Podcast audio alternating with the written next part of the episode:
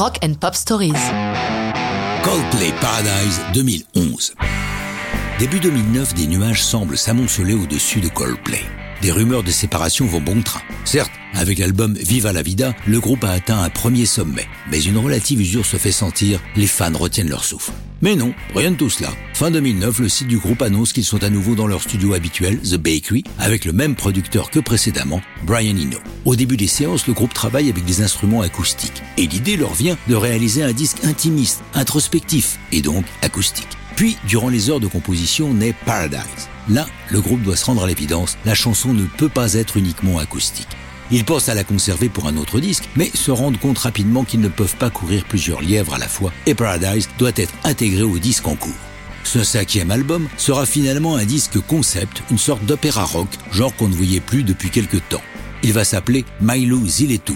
Le pitch de l'histoire, une guerre menée par des suprémacistes contre le son et les couleurs, dans un univers que n'aurait pas renié George Orwell, l'auteur de 1984.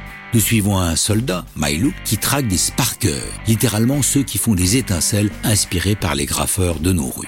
Mais Mailou va d'abord découvrir son don pour être lui-même sparker, et de plus va tomber amoureux de Zilitou, une sparkeuse, recyclant ainsi le mythe de Roméo et Juliette.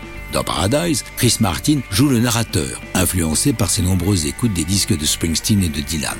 Pour Paradise, il s'inspire du quotidien de sa fille, Apple, 8 ans à l'époque, de ses joies et de ses déceptions de petite fille. Dès les premières notes jusqu'à la publication de l'album, le travail est très long, puisque commencé en novembre 2008, il s'achève à l'été 2011.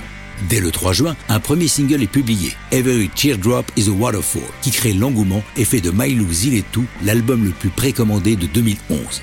Paradise sort le 12 septembre, accompagné d'un clip réalisé par Mike Whitecross, un fidèle de Coldplay. On y découvre un étonnant Chris Martin déguisé en éléphant et chevauchant un monocycle. Le tout filmé à Londres et en Afrique du Sud, ce qui explique ses sublimes paysages et les 100 millions de vues sur YouTube. Paradise se classe numéro 1 en Grande-Bretagne, tout comme l'album, le cinquième consécutif à devenir numéro 1. À la fin de 2013, les ventes dépassent les 8 millions d'exemplaires dans le monde. Avec l'engouement pour ce disque, Coldplay devient un groupe mondial et ce n'est pas terminé. Mais ça, c'est une autre histoire de rock'n'roll.